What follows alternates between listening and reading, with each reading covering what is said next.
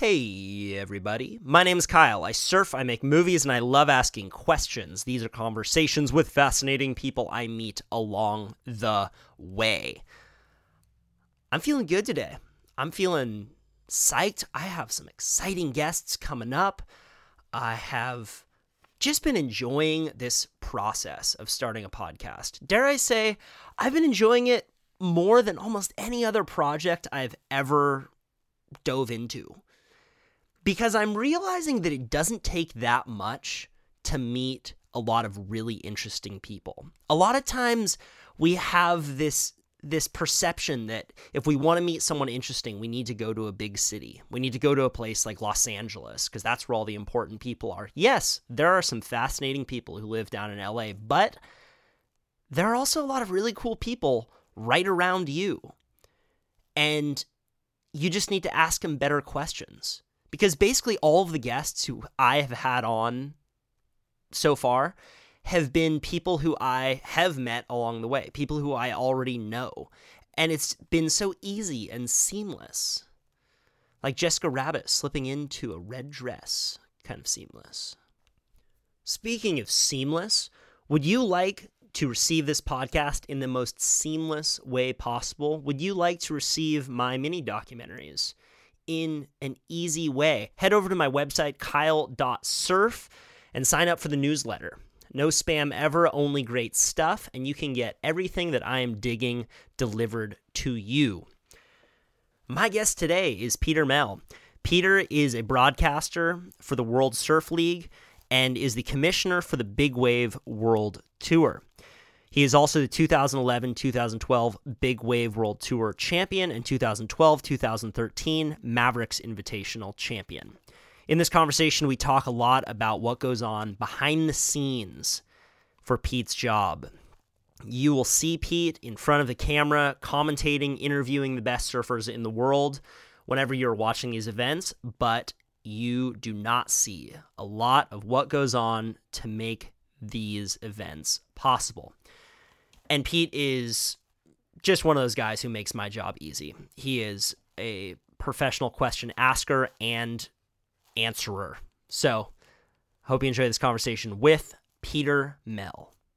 Kyle Thiermann here. I'm in Cape Town. I was the only journalist in northern Nigeria. Not an adventure until you get lost in Tijuana. If you get caught inside by a giant wave, you feel really alone. I love the adventure of waking up and not knowing what will happen and that being my job. I'm standing at a desert oasis right now. A lot of tourists don't see this part of Bali.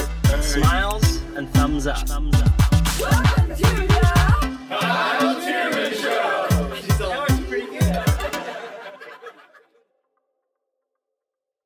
Did you grow up on the east side? Well, no. To be honest, I grew up on the south side. I grew up in Aptos, La Selva Beach area. So I went to Aptos High. I went to Valencia. I went to elementary school in in Aptos, and so I kind of came from that. But obviously, my roots. I was born on 40. I was born in at uh, um, the hospital in Frederick. I came with community hospital. Yeah, yeah. And then um, our store was on 41st Avenue, so I was living. That's where we were living. But we moved in. I think it was like probably right when I started to go to school. We moved to Aptos and lived uh, right up Trout Gulch area. That's so similar to me. So I, um, because growing up, you know, I would see video of you surfing the west side, surfing the east side, surfing the south side, and uh, it, you know, for those people who don't live in Santa Cruz, even though it's such a small community, there are these fractures within it, and people ask you where you're from when you're growing up. And so I was born on the Midtown. Then my parents split up. My mom moved to Trout Gulch. My dad moved to the east side. Then my split. then my mom moved to the west side, where I went to Mission Hill Junior High, and now my mom lives up SoCal. So it's like the fingers of Santa Cruz have And- spread out. we all talk about that, right? Like there was a fracture in Santa Cruz, especially when the era of the surf shop was was kind of coming to fruition in 60s and 70s. It was a, a major one in the 70s. I mean, it was like the West Siders, surfers only surfed steamer lane in the West Side. Uh, rarely did there's actually fights that when they did cross borders at the river mouth there and come over to the east side, you know, there was that that kind of tension. Um, you know, that's obviously still we talk about it out of history, but it's not a, a you know, it's not a full on you know, war anymore. It's more just out of pride. Yeah. know? and you know, and even the south side, you know, growing up in the beaches really wasn't in existence back then because people just didn't live down there. But the beach breaks were always places that people surfed, and that's where I grew up. Um, it's interesting now we, we segregate it, but I mean, as you would know and as I would know, we we spent time throughout Santa Cruz as a whole, right, and embraced the entire county, and that was something that I kind of always did. And as soon as I had my vehicle, I I went where the waves were best. I didn't care about where it was if it was on the west side or the east side. I didn't just try to control Pleasure Point, you know, even though I surfed there a lot. I didn't try to control Steamer Lane. I couldn't because of all the boys anyway, but that was something that I wanted to spread my, you know, I wanted to be able to do it. And, and sure enough, you're driving up the coast, you're driving all the way up to Half Moon Bay and you're driving south, you're going through Big Sur. Like we live in a really unique area. You might as well embrace everything. If you can get there in one day sur- driving, do it. Well, and even still, you're you're chasing the best waves in the world. You're in one of these unique positions where you're traveling to the best waves in the world. You're not always surfing on the best days as your job as a commentator, but I saw just out on the last contest in Nazaré, you're getting a session out there the day after the contest. Do you think that that is partially what's driven you to move from Santa Cruz and continue to be chasing waves and be in the scene? Well it's a lifestyle right? So It is. i mean that's the whole thing that my dad did um, was that he he wanted to be able to find the time to go surfing when the waves are good. And you find a job that allows you to do that. So you become self-employed. He's done that. I think every um, surfer that is really that passionate and wanting to be there for the best days are going to find a way to do that whether it's uh, a job that you either walk away from or that you create a job that allows you to do that.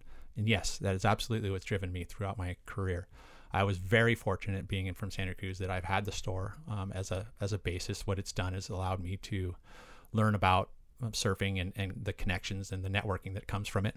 Um, professional surfing as well, because you know I followed this dream of wanting to be a professional surfer, and I've had to kind of forge my way through it because it wasn't easy.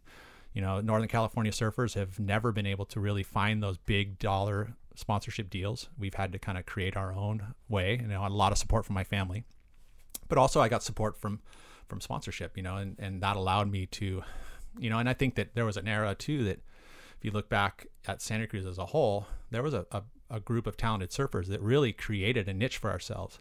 And a lot of that came from guys like Tony Roberts, you know, and what Tony Roberts was able to do for us as a cinematographer.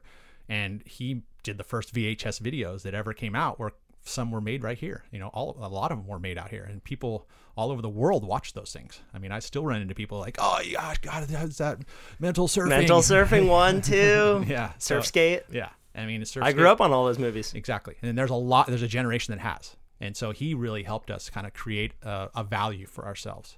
Isn't it interesting how often um, the success of pro surfers in an area a lot of times comes down to one cinematographer who can. makes it? hey, I mean, it can. we were really. fortunate though; we had a couple. Yeah. right. I mean, we had several guys. I mean, Josh Palmer was another one. We had uh, you know Nelly, uh, Chachi. I mean, there's still even now to you know Clough. Chris Clough was another one. Like you look back and all these guys, there was there was a talent pool of not only just cinematographers and photographers, but surfers, and we all just kind of worked together as a community to to move forward. Now, there's good and bad that comes with that, right? Um, What?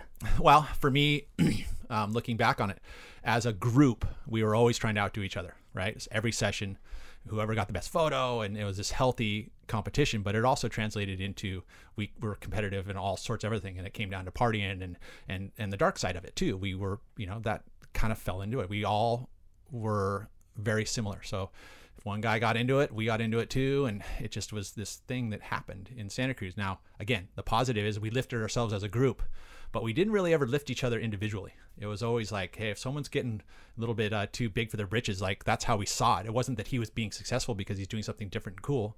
It was because oh he's too cool for us now, and then we would you know he you kind of hassle him, Yeah. and bring him back down to their level. It's a little bit of the um, the crab analogy. If one crab's trying to uh, pull his way out of the pot, the rest of the crabs will pull him down. Yeah, and that's ex- I mean, as again, the positive side of it is as a group, you lift each other.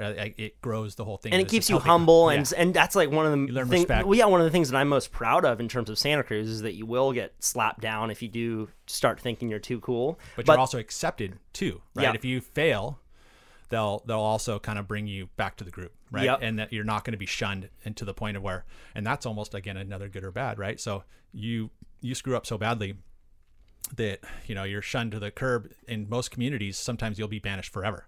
But not in Santa Cruz, right? You're you're you're still going to be respected for what you've done, you know, unless you've really burned a bridge, you know. Um, overall, you're going to be, you know, you're accepted all the time as a group. We do that, and Yeah. again, that probably doesn't help somebody who's having issues either, right? So you're always keep coming back. You're never going to learn your lesson, and you know, or you, you ultimately, I wish we would do a little bit stronger, kind of, um, you know, maybe stronger help, or or even the other way around is Building each other up. yeah, and, and and pumping each other up. I mean, and, and I think as a community we are learning that. We've had to go through a lot. You know, I, f- I feel guilty for what um, I brought to Santa Cruz because of my drug use and what I did, you know, in the past.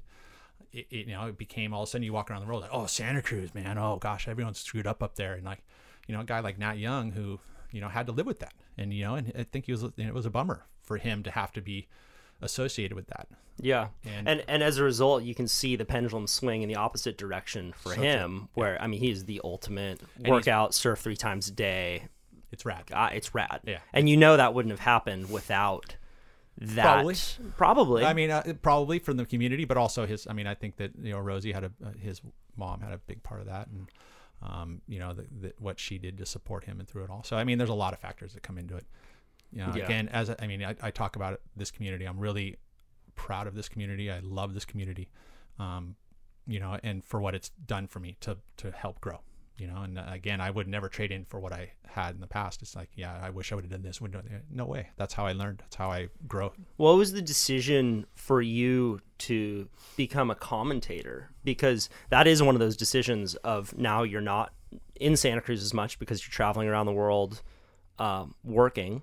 What was that like? Um, did you feel support from people, or was there a little bit of that kind of crab being pulled down? Not at all. That was a that was a unique one. Um, I think that that for me it was this thing where it just timing, right? I- It, it wasn't something I was pursuing. It literally had. It wasn't something that I was looking back as a child going, I want to be a broadcaster. You know, it was just it just happens. Happens. Like I had a friend of mine that uh, was doing webcasts, and it was really at the very beginning of this broadcasting stuff, and they, and they gave me a start. Right? It was it was Jay Johnson. He was uh, part of Action Sports, and uh, he had developed this company that he was going to basically do webcasts around the world. And I just started doing it, and it was literally something that he just hired me to do them. And I had a blast doing it. It brought me part of a you know part of an event, and I was literally doing double duty. I'd actually compete and commentate, and so I was able to do both. and no matter what, I was going to get a little bit of money for being there. Bring me into that situation. What were uh, some of those first few experiences like for you? Um, well, I mean, I there was one. I mean, I, I one in particular, and it's funny because I I wish I had that photographic memory. I don't. Right? I don't know dates. I don't know. It was just back then. I don't even know when I started. Uh, it, it it came down to there was a, a moment. I think it was really actually more towards the end of my at least professional surfing career. There was the Vans Pier Classic, and this one sits with me because I did well in the event, but I was also commentating the entire event. Rat Boy was in the final with me. Uh, Micah Byrne. Um, uh, what's the kid's name that from Hawaii ended up winning it? It's slipping my mind right now, but um, we, you know, I made the final, and I was 40 years old, and you know, I, I went all the way to the final in little teeny surf at Huntington Beach, and here I was with Rat Boy, if you know, one of my, you know, and I think he was even helping. All that commentate. South Side knowledge coming into play at Huntington Beach. and uh, you know, and, and but that experience where you're able to kind of, you know, and I think it maybe helped a little bit because I was able to watch the event very closely and understand what was needed to to win, and that was something that I paid attention to. And I think that that's something that's really helping professional surfing now is, is the broadcast of, you know, what we're teaching people how to compete in events, but also teaching people how to watch them and understand the, the dynamics of professional surfing. And that's the change that's happened so much. But I literally got lucky in the sense that I just was brought into it as, you know, hey, try this out, you know, and, and I was myself. And I think that I had a good time doing it. And I think that translated into getting more jobs. But also then my sponsor, longtime sponsor, Quiksilver, they had their professional events and i had never really graduated from those local events which was i was doing the coldwater classic here i was doing some down south um, and then i translated into the championship tour where we went into the big leagues you know and that was quiksilver giving me a chance and i learned a lot from them and i was doing the quiksilver pros. I'd go to australia i'd go to france um, you know the eddie was another event that was kind of part of it and i'd play double roles there too you know where i'd compete in the eddie when it happened and also commentate what were some of the biggest mistakes you made early on commentating? um, early on, I think that there's, and I still have them. I still have my my verbal ticks, as you like to call them. You know that that happen. I still have them. I mean, I, mean, I don't I don't really study um, intensely on trying to make myself better at this. It's literally just I'm just doing it. I'm I'm living it so in the moment that a lot of times that I get myself into trouble, and, and I haven't made any huge major mistakes. I've been very fortunate, or else I wouldn't have this job. But I mean, overall, there's some times. I mean, I, I look back on there was a moment um, a couple years ago where um, Mick Fanning had uh, had his brother pass away, and I and I you know it was like a, a, moment where people wanted to know, but you know Rip Curl at this time was a sensitive time, and I and I kind of pushed him a little bit in an interview after his heat, and it was it wasn't timing wasn't right, and that was a mistake in my art. I should have I should have in hindsight I should have talked to him and said, hey, I know this is a, a sensitive time. Can I bring it up? or do we not even want to touch it and communicated before I just kind of prodded him online. And I think that was a mistake. You know, I, I would have loved to have communicated better to him because I respect him as a man and I respect him as a surfer, obviously. Um, and that was a moment where I can go, yeah, you know, think about that kind of stuff. And I'm sure there's mo- other moments where I've stepped on my tongue and said some things I probably shouldn't have, but nothing to the point of where I'm regretting it. You know, it's just I'm trying to be straight. I'm trying to tell people uh, how you know how this works. Is yeah, and uh, are there a number of like questions that you'll usually go to when you're coming back from interviewing people? Have you found that there are those like five that you'll go to, or is it kind of just every time you're trying to stay as present as possible? Because you've built a rapport with most of these guys; they respect you, um, so they're gonna if you shoot them straight, they're probably gonna give you a straight answer. But are there those few that you find really work? Yes, I mean I think that there's always something there, um, but ultimately that's the one you know thing that I look at uh, when I watch broadcasts is that there's too much of that already, right? It, it becomes you know the standard question, you're going to get the standard answer, and you're not getting anything out of it. So ultimately, trying to do something that is it is going to bring out something different, you know. And I and sometimes that's I guess a mistake too because all of a sudden I'm trying to get something out of somebody and the question doesn't come out how it should, and, and all of a sudden you're getting this flat answer that you're like, what are you talking about? You know, I don't have a ton of those, and I'd rather I'd rather fail trying to get something different out of somebody than than just give that standard. Oh, so what were you riding out there? Or you know, just like, taking it one heat at a time. Yeah. You know. well, and you're gonna get that no matter yeah. what anyway. And and uh, to be honest, there's you think about this too. We've got, I think there's seven uh, Brazilians on on tour. You've got. Um, for the most part, there's a few others, you know, Europeans that are English is their second language. So you're not going to get true feelings out of somebody when you're looking at someone with their second language. There's a few out there that are really good at it, but ultimately, it's it's you know they're gonna they've practiced trying to just get through the interview rather than actually give you something.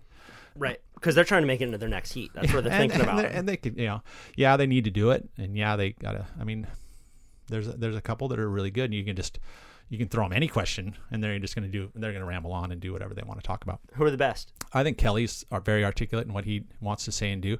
You know kelly you got to challenge him with questions but they got to be good or he'll kind of sometimes he'll throw it back at you um, but I think that his analysis of Kelly, what do you think about new energy technologies? Well, like, well, right, you could do that, yeah. and you'd have him go for an hour. That's probably what I do. yeah, and that, and that's I think it's cool, but I think that uh, as a sport, you kind of have to keep it. You yeah. have to keep it sport related. Yeah, you do. But again, he analyzes his competitors better than anybody, and I think that's why he's so good at what he does. He is able to articulate it and see it and understand it and you know bring it to his own strengths and you know that's something that's um, I think everybody in the world should try and learn how to do. Uh, what do you think he does uh, differently than other people? You're talking about analyzation. What do you? I'm just being there with him. What do you think his process is? Well, I think it's a lot of that. First of all, I think that he he'll he'll sit and he'll watch, and if he's not on the beach watching, he's watching on the webcast. He watches everything, so I think he pays attention, and it's not just one you know, he's not just watching men; he's watching the women. He's he's watching big wave. He's you know he's seeing it all because I think that that's what interests him. And if he's not doing that, he's actually trying to to learn um, about eating well and, and food and and you know disease and all of these things that are going to help him to better himself. You know, and when you understand those things in life and you're putting all of your energy into bettering yourself to better or bettering the world, which is I think he's going after as well. You know, and it's it's um it's a lot of work to do that but he's somebody who who does pay attention to that. He does a lot of reading and he does a lot of. I mean, he's on his phone a lot and he's on you know looking and learning. And I think that's like he if he's doing that now. I mean, he's at the at the end. I wouldn't say I don't know about the end of yeah. his career, but I mean, because who knows what this guy will do? But um, we said that after six. Yeah, right? so he's and I think and, and that's why he's as good as he is because he's that determined to understand and better himself. And he does that and he learns. I mean, he's just this gig- I, was, I saw the alley oop he did the other day when they had that session at Pipeline, Pipeline, about yeah. a month ago or whatever. He did that huge alley oop. I mean, that guy's 44 years old and he punted as big an alley oop as, as you know his cohort uh, John John Florence and he's still competing at that high of a level to be doing that kind of surfing it's it truly is incredible I think we take it for granted that he's doing that stuff um, still I mean and, and he he's now told us that he's going to go for a 12th world title like that's confidence and I believe that he could do it. I mean, it's not going to be as easy, and I think that's why he's challenging himself. He knows it's not going to be as easy because the talent is so much better now, and and you know he's not just smoking guys left and right. He's getting beat, and it's harder. Yeah, he probably loves that. Have you changed your technique at all since you've been uh, rolling around with the best surfers in the world? As far as my surfing ability, Yeah, you're surfing. I think there's equipment stuff. Um, I think that that's something where you can kind of gain a little advantage as you get older. Start looking at ways to improve your surfing and and always refining your surfing. Balsa boards and single fins. Yeah, no, I mean that's at the, you know what? If you have to refine your surfing to be able to keep doing what you want to love, Yeah. and it or it's something where it inspires you, sure, go for it, man. Like go jump on a single fin. It's not easy to ride a single fin, Yeah. and and make it look good, hundred percent. right? So it's like I, I'm all about that. What have you What have you changed specific, specifically? Um, well, I mean, I'm looking at materials. I think that that's something that intrigues me. Um, I've been part of manufacturing surfboards my entire life. My father's been doing it, so it's something that I feel like is is you know you need to try these things out for yourself. You you talk about it, you learn about the products, and you understand them, and then you go and you ride them and applying that knowledge and and what you think, and then you can kind of um, learn from that and, and and hopefully it spurs ideas similar to what you're talking with people and you want to spur ideas about what you want to do in your life. This is the way you do it. You communicate with with these people. So there's different foams. There's different types of constructions. Also learning about trying to um, make these crafts that we ride a little bit more environmentally friendly. I think that's important and all of these things to still keep the performance level there but also make these boards and materials either last longer so you can use them longer or um, you know find a way to recycle them Do you bring boards with you when you're traveling around the world? Absolutely. And What- w- what- WSL has been amazing in that sense that they understand that, you know, that was the first thing they said. It's like, yeah, we'll take care of your surfboards. If you're going to bring them, we'll take care of them. So they, they pay to go over there. Well, it makes it so much more dynamic. One moment that stands out to me in your commentating career was when you were sitting on your board at Chopu, and it was the John John Kelly heat, and they both got you know a ten, a ten, and a ten and a nine, and then the the heat ended, and they're waiting for that last score to come in, and you paddled up to both of them with the waterproof mic, and you're like, "Hey guys." Let's do an interview right here, right now, which is, just makes it so much more entertaining as a viewer. those are the moments. Those are the moments. Those are the moments that um, you have to bring uh, to the world. That I think that um, we that's the only sport that's allowed to do it right i mean we're literally that intimate that we can you know we can share those moments in the water and and you know it's great i think it's amazing and uh, you know i want more of it Yeah, you don't see the, the NFL commentator like interviewing the guy while the play is still going, pretty much. or, or in the huddle, right? Yeah, in the huddle, What are you guys exactly. thinking? You Yeah. know, like then, and that's I think some of the part that I want to keep bringing is is those intimate moments, those moments that you don't get to see anywhere at any time, but also being protective of what their private you know moments too. You got to be careful of that. So it's like you know there are friends, and this is a small community. You know, surfing world is small, and you don't want to you don't want to make mistakes and and piss someone off. It's just uh, what are you trying to do in a moment like that when you're paddling up to those two guys it, while the clock is is just running out? What are you trying to get out of them?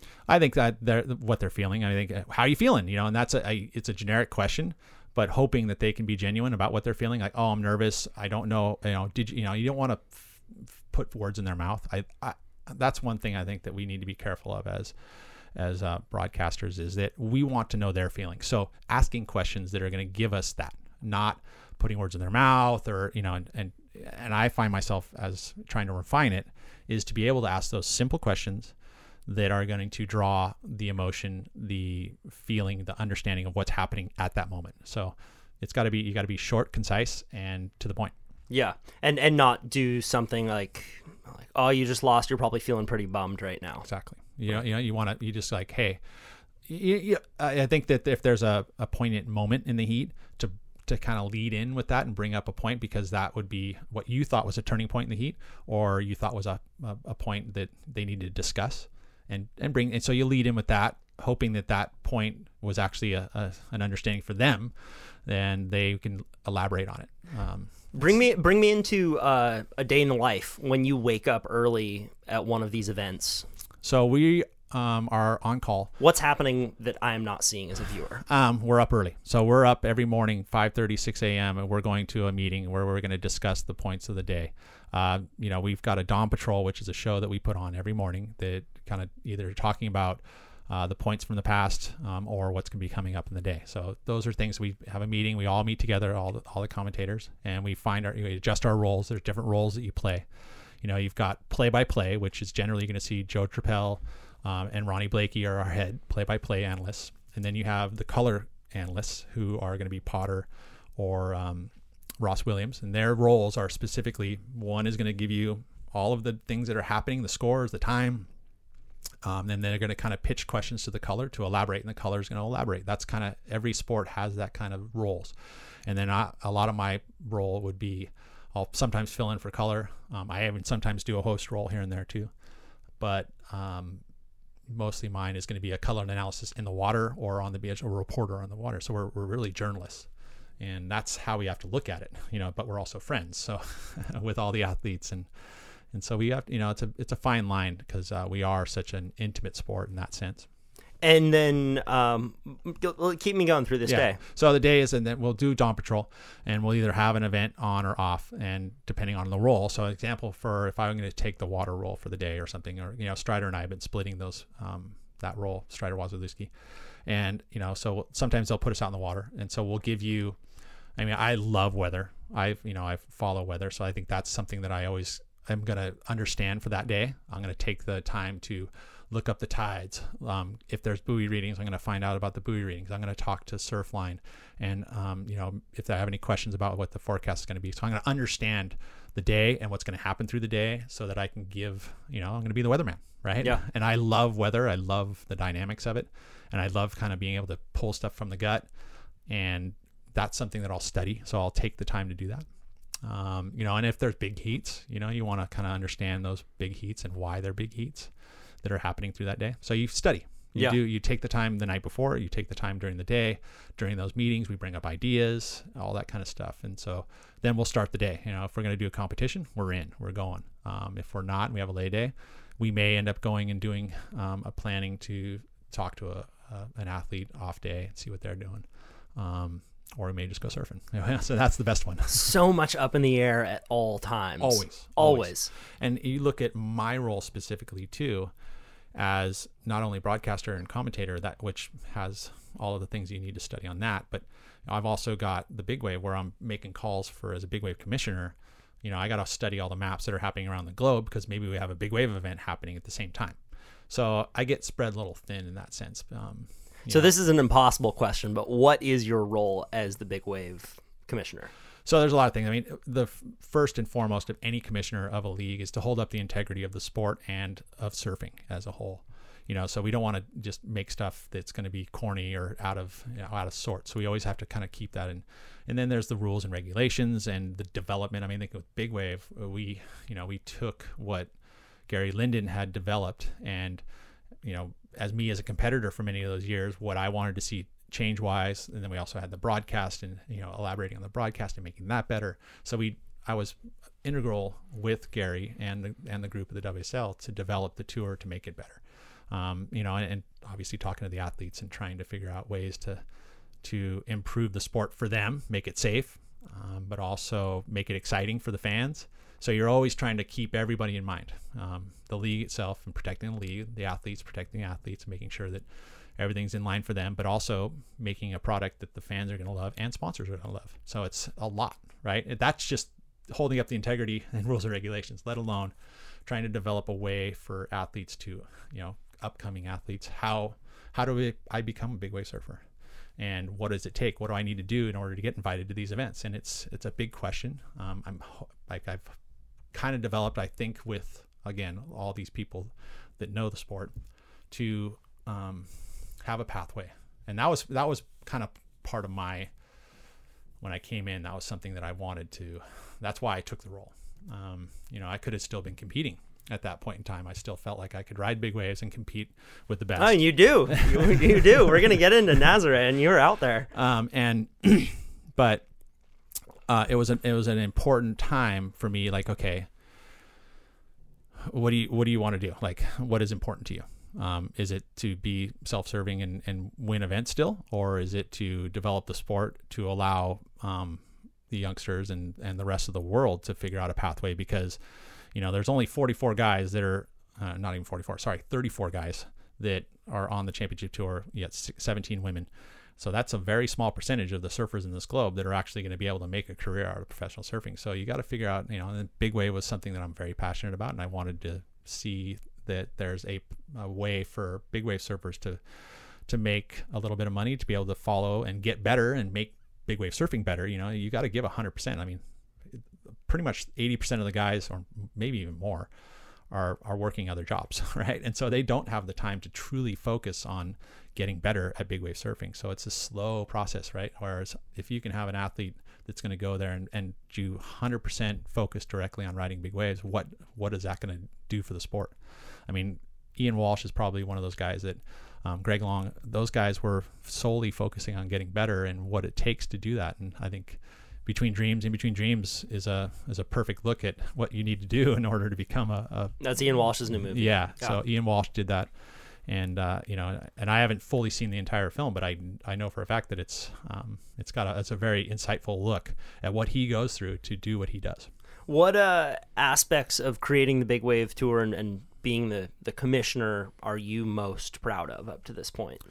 Well, I think the the pathway in which, um, in order to, to do that, is getting more clear. It's not crystal clear, but for the most part, you've got At You- this point, what does that look like? So right now, at this point, you have the top ten guys who are on the, the world tour. Who, at the end of the season, those top ten get a get a berth into next year. Now that was this year. So next year we're going to go only to top eight. Um, so we're taking those last two spots are actually going to be coming from a qualifying series, which is in development right now.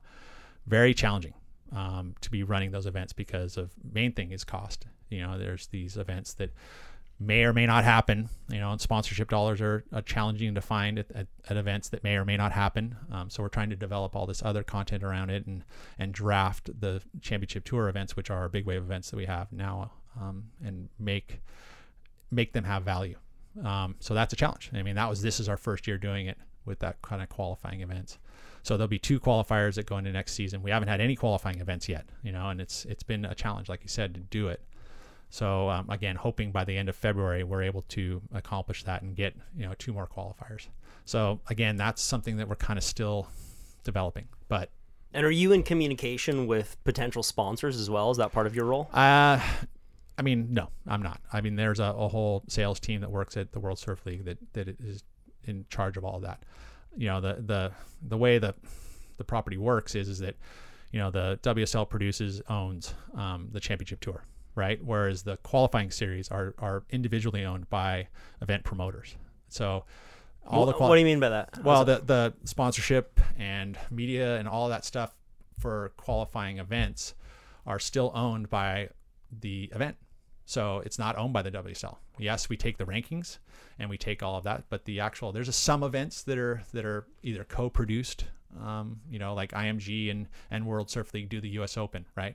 But that's still a qualifying event, although we add the women, so it's kind of a co collab between qualifying series 10,000 event for the men's and then a championship tour for the women's, and they're you know they're combined together, so they kind of share those um, th- that event. Um, an example of another qualifying series event that we have is the Vans Triple Crown.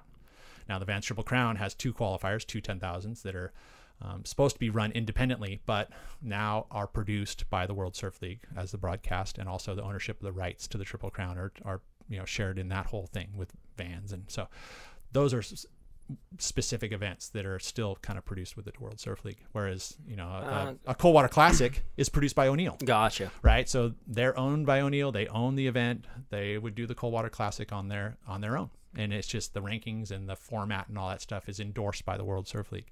So, like I said, the qualifying series is is owned by the event, so that and they're produced by the event, so that they can have a webcast that is paid for and produced and done on its own. It's independent. Gotcha. right Gotcha. so it's, it's it's a dynamic thing and and you know going forward how does that work i mean that's that's for the world surf league to answer but um, i know as far as the big wave we're trying to find those sponsors find those individual events that can come in and we can endorse them and they use the format they uh, hopefully have a broadcast to help the value of the event and um, we produce them and it's hard work it's hard to find that money around you know to do that for sponsorship so that's been some of the challenges. We also have, to go back to the original question of how this works, we also have four allocated full time spots for performance of the year on the Big Wave Awards. So that's kind of like what we originally planned was like, hey, how do we get new blood on tour? What are some of the ways to do that? And we looked at how you know it worked in the past is like performances throughout the season you get recognized for that. So the big wave awards is a property that's owned by the world surf league. It's originally was the you know the, the big wave awards was a, a, its own event. And and now it's part of a property of the world surf league. You got the biggest wave you've got um, you know performer of the year you've got women's performer of the year you've got all these different categories that are happening in that award so we take four spots out of that. So that kind of gives us the opportunity for anybody in the globe who wants to perform and ride big waves can do that. They can go and and surf all the big waves and and and that's the passion of it. You want to ride big waves, you're gonna find a way to get to a spot and you're gonna get there and you're gonna park it and you're gonna learn how to surf it and hopefully you get exposure doing it. It shows up on the Big Wave Awards and at the end of the season, it's voted on by a, a group of um, amazing surfers that have that know the sport. Um, that chooses there's a ranking from first to say we we put in probably 15 to 20 guys whoever you know deserves to have a shot who's gone around the globe and chase big waves. They get thrown in the pool and then they rank those guys. And we'll take we took seven last year whereas Shane Dorian won it. Um, you had Aaron Gold you had Kai Lenny uh, Jamie Mitchell you know and Jamie Mitchell is a prime example of somebody that really put in the extra effort. It wasn't on tour and he knew what he needed to do he went to every time waves broke anywhere around the world. He did it. He went there and he got photos of it, and it showed up in the Big Wave Awards, and that performance was there. And uh, sure enough, he got a spot on tour. So it's a way for somebody to find a way um, to get onto the championship tour and, and get a full time spot and get a shot. What was the experience like for you having the women's heat at Jaws? Well, let's get back to that. Sorry. I, that's a that's Go a for it. longer one, right? And Yeah. we'll go back to just in, in answering the full question, right? So you've got the rankings, which are ten. They're going to come off either the QS or the um, Championship Tour. You've got the four performers there. Those are the full time spots, right? Then there is going to be four WSL wildcards that are chosen by the commissioner's office. One of those wildcards is actually allocated as an injury wildcard. So if someone, you know, those are the same as the championship tour on the and the regular or the men's league and the women's league, you give one of those spots. They actually have two for the championship tour. So we give one to the big wave. So if someone, you know, couldn't go to the events because of their injuries, we can allocate one of those spots. That leaves three wild cards that are chosen. Um, by the commissioner's office can be an international performance. It can be a past performance of that event that the guy didn't get in. You take into all considerations on on uh, why someone should be given those spots. But again, it's only three. Then you have six left, and those six left are event wildcards that are chosen by the event. Let's take Pe'ahi, Pe'ahi for example. So you have the event manager there who knows obviously the spot and puts in a lot of extra, you know, puts in the effort. Um, Maui's got a, a huge talent pool of guys who surf Jaws and Pe'ahi. And so we give those six spots to the event. And sometimes it could be a sponsor where a sponsor could go, well, I want to have some of my guys in it that aren't in the event. So they could say, oh, well, we'll give you one wild card there. So those six can be spread depending on how the event um, takes place. Um, you know, place like, uh, let's see, uh, you know, Nazaré, for example. Um, you know, you look at, you know, Garrett was at the Pioneer. He doesn't live in the area, um, but spends a lot of time there. So Surfed it more than most. yeah, and so he would get a spot. So he was given one of those spots, and then we went through and had some locals, um, Portuguese guys, but also we looked at guys who had spent time there. So it's not specific to we call them sometimes call them local spots, but it really isn't necessarily all about just the locals. But it it's about guys who put their time in there. Um, they may live in England, like the example that we had, in, you know, Andrew Cotton um, come in and, and do it, and he was somebody who spent a lot of time in Nazaré. You know, and again, I think the Maui guys for for Pe'ahi, it was like there's enough guys in that surf Pe'ahi that deserve those spots, and so you kind of want to for that event. We kept it specific to Maui. I mean, you could have encompassed the entire island, islands chain, right, when- and bring guys from Oahu, but I don't think that was necessarily fair. And I know that in communication with you know the guys in Pe'ahi, that that's how we wanted to see that event work out, and so that's how it is. So it's it's tough.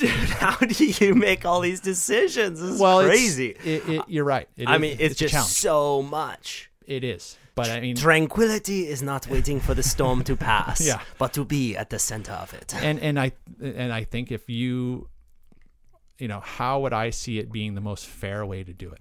That's kind of what I always kind of default to, and and obviously asking and communicating. What is the fairest way? Do you feel like for everybody? And that and that's something that I really pride myself on is being available to be able to talk to people when they want to give me their opinion understanding why it's coming that opinion is coming from is it self-serving? Is it is it community based is it uh, sponsorship based whatever what it is you know you got to listen and you understand it and, and then you apply it as needed so that all of a sudden we come in and have this really fair process. And that's kind of what i'm trying to do. It- it's not easy. I, you talk about it it's not at all that's just the one complicated. And then you got to talk about the call, and that's a whole other different thing. So there's your spots. You got 10 from the rankings, four from Performer of the Year Big Wave Awards, six event wildcards, and four wildcards from the commissioner's office. and then you That's 24. and then you making a call about a big wave swell which are you know half the time you you don't know if it's going to be a really good swell the night before it could You never know. you never know never know. you never it's know It's weather, right? So it's weather. You, I mean, weathermen are wrong all the time. I've been very fortunate in in all of the calls that I have made. We've had successful events, and for the most part, I think that the fans were pleased, the athletes were pleased. I mean, they're never perfect, but I, I shouldn't expect that, and I don't. Um, but for the most part, we've been able to get through them, and it's never easy. And you're always just like waking up in the morning and hoping that it worked out. And you know, luckily, it, it so far it has. And but that's it is stressful because you're you're calling an event that's you know you're gonna half million to a million dollar event that you're running you know better be good because if you don't um you know we have we have a problem i mean we we kind of almost had that issue with the Eddie right the Eddie we called it on everyone called it on you know and that one's a different event because you have quiksilver involved but you're still a part of that I mean, it's it, the the WSL was producing the broadcast, so yeah, we were part of it. I mean, I was a competitor, so I mean, I'm not really influencing the call because I can't, right? That was um, the, the the year last year we ran it. That's how it worked. You know, it's, it's someone else's call, but obviously I was in communication, like thinking, well, what are you thinking? We all were. I mean, every athlete involved is thinking, oh, what do you think? What do you think? But we called it on. Everyone was there, and we didn't run it, and that's pretty cool for the integrity of the sport. But guess who gets stuck with the bill? I mean, the World Surf League and Quiksilver get stuck with this bill that, you know, here we are. We are all here. The broadcast is set up. All the athletes are here. Every all the fans. And we're like, that's the first time we've ever like fully had to cancel an event. And that's tough. You know, it's a, it's a big cost. And um, I think it lets down everyone involved, but it's weather and we can't, you know, we just can't predict the weather perfectly a little bit of south wind Yeah. the party yeah and again so that, it, that part of it is is a challenge. And a lot of it too if you look at the call there's a lot that goes into it. It's not like you just show up in the morning and go hey we're on you know like you're making a, a green light call three days out. But really even further back than that you're you're shipping gear you're shipping people you're moving the train. The train starts moving you know probably five to six days out and Yeah. depending on the venue and not all these venues are happening in california no I You're mean, going to mexico You're You going got- to Mexico. You're going to, To Europe. Portugal. You got to figure out Maui. customs. You got to figure out. I mean, that was a big thing. Like when I was uh, going down to Puerto, when I saw you down there, I couldn't get any of my canisters down there, my my inflatable canisters, because the customs wouldn't let the inflatable stuff in. So you guys got to figure out ways to get all that stuff down there for the event. It's just endless. and I'm sure. it is and that's just that's just you trying to get surfboards and and safety gear right let alone an entire broadcast that are coming across the border and you have to have carnets and all these things that you basically yeah you're right and and do you as you recall for Puerto we actually had barricades blockades that are not allowing anything to move around the country yeah, there are protests. Yes. So I mean, literally, that if you understand this, that event, the nothing. I mean, some of the infrastructure was set up, but none of the broadcast was set up until about seven o'clock the night before the event. Nothing, Zero. No comms, no cameras, no nothing. And uh, that team, that World Surf League team, um, put together a webcast. And and uh, uh, before that event, remember the rainstorm? There was a through? rainstorm that night. It was the cra- I've, I've been in Puerto uh, many many years. That was the craziest thunder, lightning, downpour I've ever seen. Tropical storm. And the truck pulled up in that storm. That had just come through the barricades, and it took you know it had come from Mexico City. So the truck was coming from Mexico City. It had it got turned around um, at a blockade halfway through their trip. Had to turn around, and go back, you know, six hours. And this poor guy is driving, one guy driving, and he he literally got that thing, that truck there with all the gear at 7 p.m. the night before the event. And I was like, I went to bed going, I don't know how we're going to run an event. There's no way these guys are going to be able to set this thing up. And I got down there in the morning, and they're like, "Yep, we're ready to go." I could not believe what went into getting that done, and, and the team was amazing. I mean, and, and sure enough, it was one of the coolest events we've ever run that was amazing. pretty, pretty crazy, right? I mean, that, that think about that stress that I'm holding on to. Like, we're gonna wake up in the morning and you know we've called this one on again, and you get everybody and all the gear and everybody there and all that expense, and and you hope the waves are gonna be there because you don't even know if it's gonna be. Is it too big? Is it not gonna be big enough? Is it you know is it gonna be closed out? It was closed out. Oh, but there's good waves. Ah, and then everybody has their opinion, and you get a lot of influence from you know because again I make myself available to have these guys give them give them me their opinion. And you have a, you have a motto going into these days? I think the tranquility is not waiting It for the storm to pass. Could be a good one for it's you. It's true, right? And you do you do have to take those moments and you breathe and and you and you have to understand that a decision that you're making, if you are going to go with your default and know that it's going to be either the fairest and best for all, which again, trying to please everybody, being a people pleaser is really hard to do. But that's kind of where I'm at. You know, it's like you know what I what is best for all, and um, and then obviously making that that call from the gut. And uh, it, again it's not easy and uh, you're bound to make mistakes. And i you know I, i've been very fortunate that i haven't made any major mistakes so far. Um, but it is it is Sure, a those, some of- some of those moments after a successful day, just looking up at the sky. Thank you. yeah and and and then like yeah and and it's and that's that's an achievement in itself right? So there's some accomplishment that comes from that. You don't necessarily hear it right? Because I, I a lot of the times i'm hearing about the issues. Oh you know the judging rah, rah, rah, you know well they missed my ride and rah, rah, rah, you know like because that stuff happens and that's what people affects people. Um and you know that that's what i hear. I don't hear like you know i don't get a whole lot of knuckle bumps and like dude you killed it you know that's not something that you're necessarily going to hear all the time and you have to understand Ar- artists are rarely appreciated until after they're dead, right? yeah, pretty much, right? I mean, and I'm not trying to ask for that. It's not something that I mean. There's a sense of accomplishment that comes when you when you crown a champion, and all of a sudden there's the tour, and you look at like I think some of the nice accomplishments that come from that is when you have somebody actually emailing you from wherever in the world wanting to be a part of it. That says something right there. It says that you're actually producing something that people want to be a part of, and um, if that's the case, then you're doing the right job. So that's, I guess, the goal people aren't going well, screw that i don't want to be part of that you know I, I think most of the time i'm hearing about that they want to be a part of it Oh, it's the greatest show on earth when it one of 'em, happens. Um, I want to ask you about the women's. I want to ask you about Nazaré, and I'll let you go. okay where do you want to start with i think the i think with the women's um, that was something that's always been important to to, to Gary Linden. He's you know he was always understanding that there's women in the lineup that want to compete and want to uh, do it, and not necessarily compete with the men. I think that they're um, they're different different breed, right? So a woman wants to compete against women. That's just how it is in all sport. I think they deserve a platform in which to do that. Um, I don't necessarily agree with them competing with the men. I'm sure some of them would don't mind that, but I think overall it's it's better if the women compete against themselves and give them a platform to do that. So it was important to the World Surf League. It was important to Gary Linden. He was like I said, he'd done it uh, in the past. We went to Oregon. There was a couple women's heats there. Um, obviously, um, there was a lot of um, press about Mavericks and, and the women being able to compete there, and Bianca Valenti, who is an advocate of um, wanting competition for women, Keala Kennelly, um, Paige Alms, all these women wanted a platform.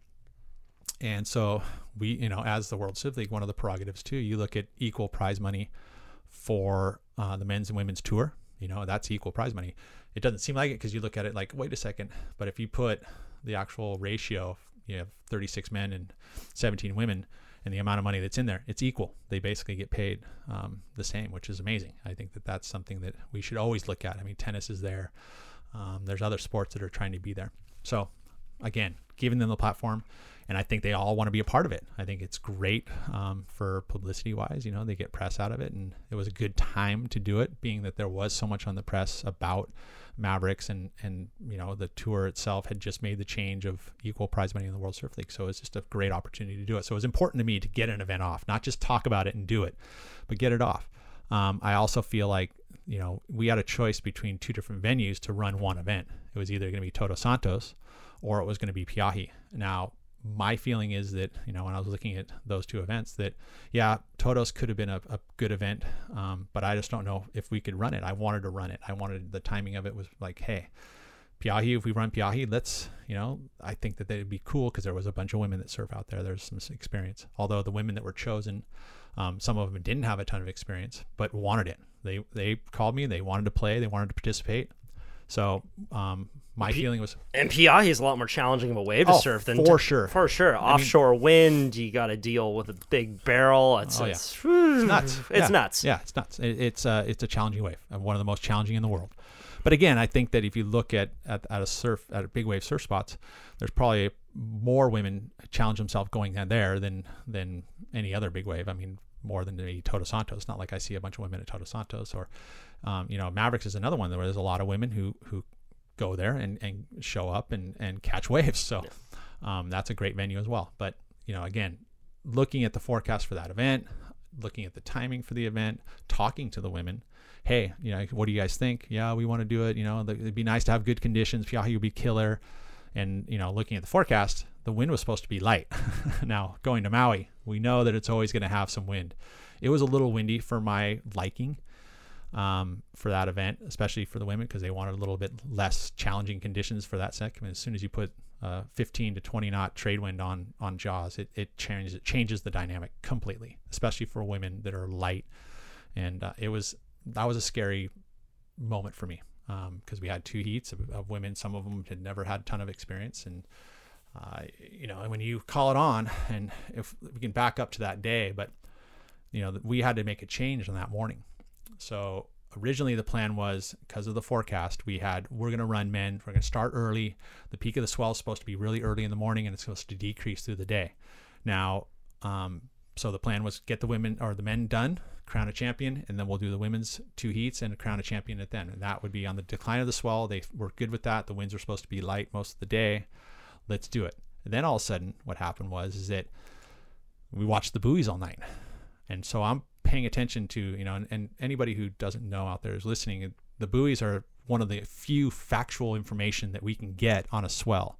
So there's a local buoy there. There's a buoy that they call buoy one, which is about eight to ten hours away, depending on swell direction from Maui. So you can get you can get a full read of what the swell is going to do um, by watching these buoy readings. It'll give you factual information. Oh, okay, the buoys are eight at 17, and now they're going to be you know 10 at 17 at 10. Like you'll see the increase in the peak of the swell, and then you'll see the decline. And so you got to read those before the event. Now that night, all of a sudden, the afternoon wasn't supposed to be bigger, but we saw some of the biggest readings happen in the afternoon on those buoys, on those local buoys. So we had to make a change. We got to run the women. We're going to run the first bound of the men, and then we're going to put the women out there. So we had to kind of throw a wild card at them. They're all preparing for an afternoon. And all of a sudden, we call them the morning of, hey, we need you down at the harbor earlier, and you know, and cause a little bit of a panic. Um, and and that was something I learned, I think, from that event. It's like, hey, you got to be prepared to be ready at 6 a.m. in the morning because we never know what's going to do, what we're going to do. But they all were very accommodating. They they got it done, and um, and the timing was great, but there was wind, and that's something that I just always have to consider. Even if it says it's going to be under five knots, generally Pe'ahi is going to have 10 to 15 knots of wind. It's just uh, that's how it is in Maui. It's always windier than they say it's going to be. Maui Glass. Maui Glass. So yeah, we ran the event. Um, the the women charged. I was uh, very, very um, stoked on how they performed. Although there was some wipeouts, and that to me as a commissioner, you don't want anybody to get hurt. And uh, we had some injuries. It was um, it was a bummer. You know, we had Keala who who you know hurt her knee. Emmy Erickson hurt her knee. Uh, we had Laura Enever hurt her knee. And you know, and these are all uh, injuries that are going to hurt their career, especially someone like Laura, who you know makes her money off of competing on the championship tour. So you know that was that was heartbreaking a little bit. Um, But I, like I said, and you look at what happened in that event, like it was it was uh, amazing to watch them give it a full effort. And Paige Alm's performance was over the top. She was you can tell how that experience of living in Maui and surfing in Maui paid off. I mean, Billy Kemper is another example, two time winner.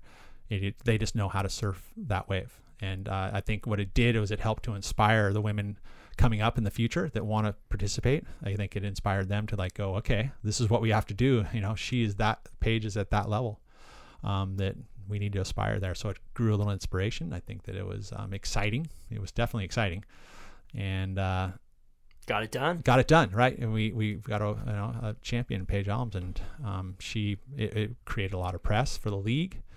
It uh, you know it gave a, a lot of exposure to the women. So um, overall, it was a good thing, and it, and luckily no one was seriously injured, and everyone's going to heal, and uh, they'll be back. I think Amy Erickson, I you know had conversations with her afterwards, and she you know she had probably sustained the worst of all the injuries. Um, she had major surgery on her knee, and she's going to be back, and she's already. You can see if you're Instagram, you can see she's um, already bouncing on the ball, and so the strength is there. It's, it's good to see. Had you been to Nazaré before this event? Yes. Um, you know, when we go to Portugal, Portugal, first of all, just first and foremost, is one of the um, most supportive countries of surfing anywhere in the world. Actually, it is the most supportive. Uh, they they cater to every division that we have. They have a junior. They've had the World Juniors there. They've got women. They've got uh, you know the Cascais Women's Pro. They have a QS qualifying series major event 10,000. They've got Big Wave. They've got um, you know again Championship Tour events. So and it's all subsidized by sponsorship and everything from the country of Portugal. They love it and it's rad to see. And I'm stoked. I wish every country had that kind of support. So you know when Nazaré was first introduced to me by Garrett McNamara back in the day. Oh yeah, there's this place, man. It's this beach break. It's so gnarly. It's got this deep canyon. I'm like, yeah, yeah, Garrett. You know, and he's he's a bit of a guy who really pumps up anything and everything that happens in his life, which is great. And so he's kind of like, okay, so you kind of have to go, okay, Garrett's like saying this this about this wave and I'm like, yeah, okay. You know, I kind of like you kind of almost take it for for granted in a way. And so it took me a little while to get there you know, my first trips to the, you know, when I was on the World Surf League to go to Portugal and spend some time there was three years ago. Actually, it would have been four years ago. So we're going into the fourth season. And one of the places that you go to to get waves when it's flat is Nazaré. And it's got this huge, deep canyon, one of the deepest in the world, that feeds into this um, into this beach break, and it's a special place. I mean, it literally takes any swell that's in the water and triples it. There's not many places in the world that'll do that. Why? It- because of that deep water canyon. So it's so deep and it feeds so far out into the Atlantic that there's no obstruction. Anytime you have shallow water in front of a wave, I mean, East Coast is a prime example. It's shallow as far as an ocean is concerned because of just the bathymetry on it. It's flat. So the East Coast will never really get super big waves because it's shallow. All that happens is it, as bigger the swell is, it gets big swells, but the waves just break out to sea and have no energy. They can't focus anywhere. So what happens with a big deep water canyon is, is that the water comes in and it feeds in the swell really the energy travels very deep. Um, it's pretty unique how swells work, but they'll lift in shallow water and they'll and the energy can get drained from it. If there's no obstruction, like a deep water canyon, those swells will feed and focus through that canyon and then feed onto the shoreline. And this canyon literally goes to the shore. I mean, it's like so there's unobstructed. So when those swell, all the energy that is possibly produced by this swell doesn't get depleted by shallow water. It literally focuses and directs into Nazaré, and the canyon is is you know And, and then is the swell refracting off of the canyon, and that's why you're getting such peaky waves? Yes, I mean, and there's there's a lot of dynamics that goes into that that wave. It's a big point, so you're getting some backwash. But I think truly why you see it wedge like that is the curves in the canyon and its feed the way it feeds in and, and connects with other swell that moves over the top. You know, and it's just just it's a very unique um, and dynamic place. So looking at a trying to you know we knew big waves were there. I mean, you look at the you know Guinness World Records of, of riding a wave is there. It's one of the biggest waves on the planet, but it was kind of known as a tow spot because it is so dangerous.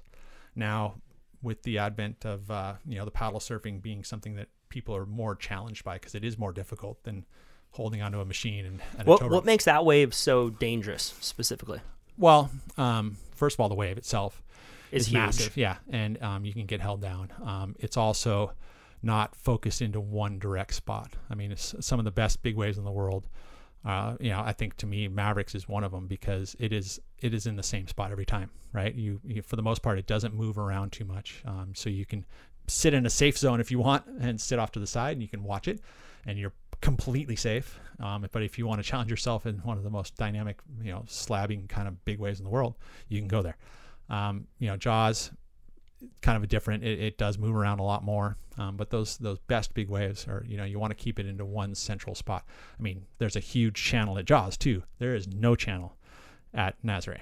So for safety too, there aren't guys hanging out in the channel on skis rushing in to get guys. They're constantly going back and forth trying to avoid getting hit with a Exactly. 60 foot face and, wave. And and on top of that, it's that wave specifically because of the dynamics of it. It'll break 500 yards outside of you. Like you'll be sitting in a spot you think is safe, and a wave will break you know 200 yards outside or even further. So and and there's always these waves that you know these special waves, these special sets that come that are bigger, just substantially bigger. And the fact that Nazaré is that wave, it takes those 10 foot swells and turns them into 30 foot on the beach, would translate to 60, 70, 80 feet on the face. And and they break and you're gonna get mopped. And so it's a it is by far the most challenging event to run a big wave paddle event.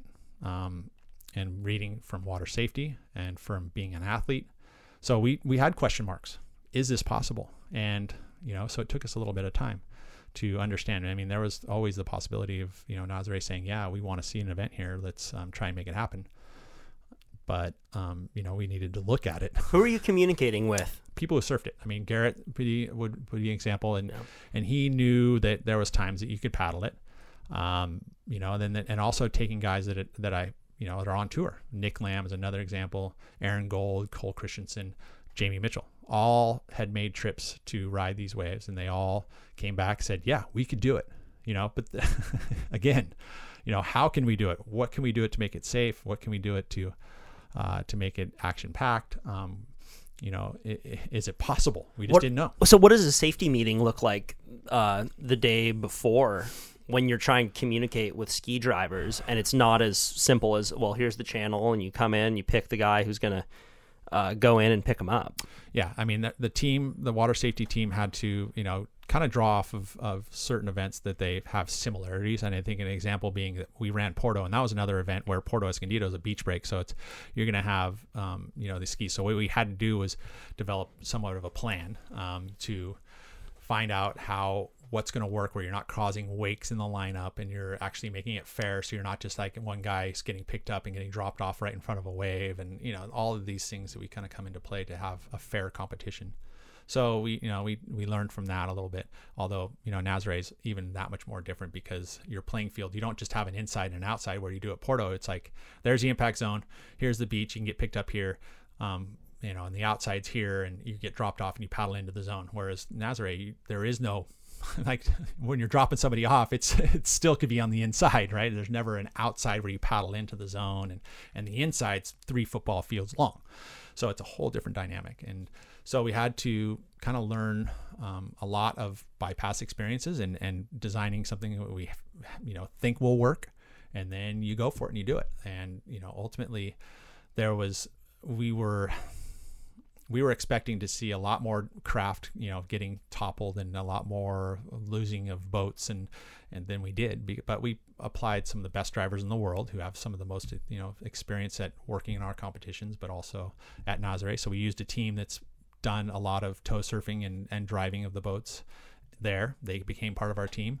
They understand. They they worked with our team and how competition works and we also brought in a ton of guys that have worked on our you know abe lerner and we there's a cast of crew that have been able to and now i mean looking at it those guys had so much experience they're the best in the world they literally are as, as far as competition safety and and big wave thing they're they're one of the best in the world besides the hawaiian water patrol who you know do it in hawaii so uh, you know and and some of the guys that we have actually work for for uh, those guys at the hawaiian water patrol and What's the vibe like? I've never been out there.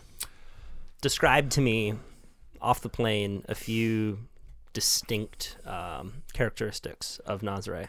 Well the uh, place. the the the energy and uh, well the, the town itself is cool it's super you know it's an old school fishing village that literally um, has embraced surfing surfing has you know garrett mcnamara with him bringing the spotlight to that wave has changed that town It literally is a totally different town. It, it, this time of the year, when it's wintertime, there's nobody there. Now it is a constant hustle and bustle of people wanting to see the wave. You know, so it's been brought to the globe. And when people go to Portugal, they go to Nazaré and they go to look at this beach. And in the past, that beach was Praia do Norte, right? That's uh, you know North Beach, and what that North Beach was was it was known for death, and and it was it killed fishermen and it killed people, and so people stayed away from it.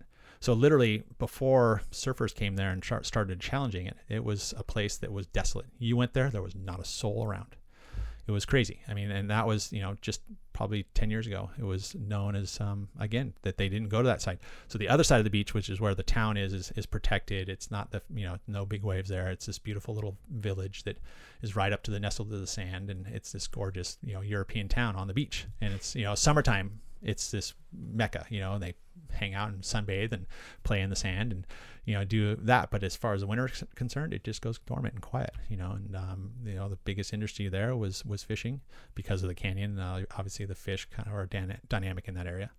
But now like i said they've love nazaré loves surfing because it's changed the economy there. People are coming there and eating lunches and, and enjoying it and buying tourist gifts and, and they're in you know tourism is a huge industry they understand that and they support it so nazaré was all about it. So you show up in this town, and now even in the winter, you see surfboards on the roofs, and uh, you know people are coming to go to that beach, and there's always waves, always. Um, yeah, even when it's you know two foot and flat, it's four foot and and and. it's protected somewhat, and it's a cool little surf town. Really, is what it is now. You're you're describing Puerto, also. yeah, yeah. The submarine canyon, the Yep. fishing town, Yep. the wave that created the economy, Yep, and that's exactly it. and the magnification of swell. and and and it's good because Portugal understands that. They they were one of the first to really embrace the World Surfing Reserves and and you know Ericeira at Zone. There's tons of great waves there. I mean, all the way from Lisbon all the way north, it's just filled with coves and river mouths and point breaks and slabs and and you know this is just another aspect of it. I mean, Ericeira is like Santa Cruz. It's uh, just a ton of waves compact in a really tight zone, great point breaks, and you know Lisbon has a ton of great um, beach breaks. So you know when it's bigger, it's protected, and, and then you go up to Nazaré itself, and you've got this deep water canyon. So it's just got it all there. And, and like I said, they the country in, understands that and embraces surfing and sees that it's an industry and, and supports it. Thanks for taking the time, my friend. No problem. We We're- could go for hours. But I know. Well, we'll have have to make it happen Yeah. again sometime. You're right. you're easy, man. I just like wind you up with a word and you'll go. Sorry about that. I love it. I love it. Cool. Um, where can people find you? Uh, well, I'm Freeline Design. You know, I think that that's something that's going to be more time. uh, I'm going to be putting some focus on. So the surf shop there at 821 41st Avenue. Um, you know, petermel.com has most of my uh, you know Instagram handles and all that stuff if you want to find information. But overall, you know, my career has spanned a huge amount of um, different aspect aspects, but it's all centered around um, hitting the lineup and going surfing. So uh, hopefully you'll just see me in the water. That's where you're really going to find me.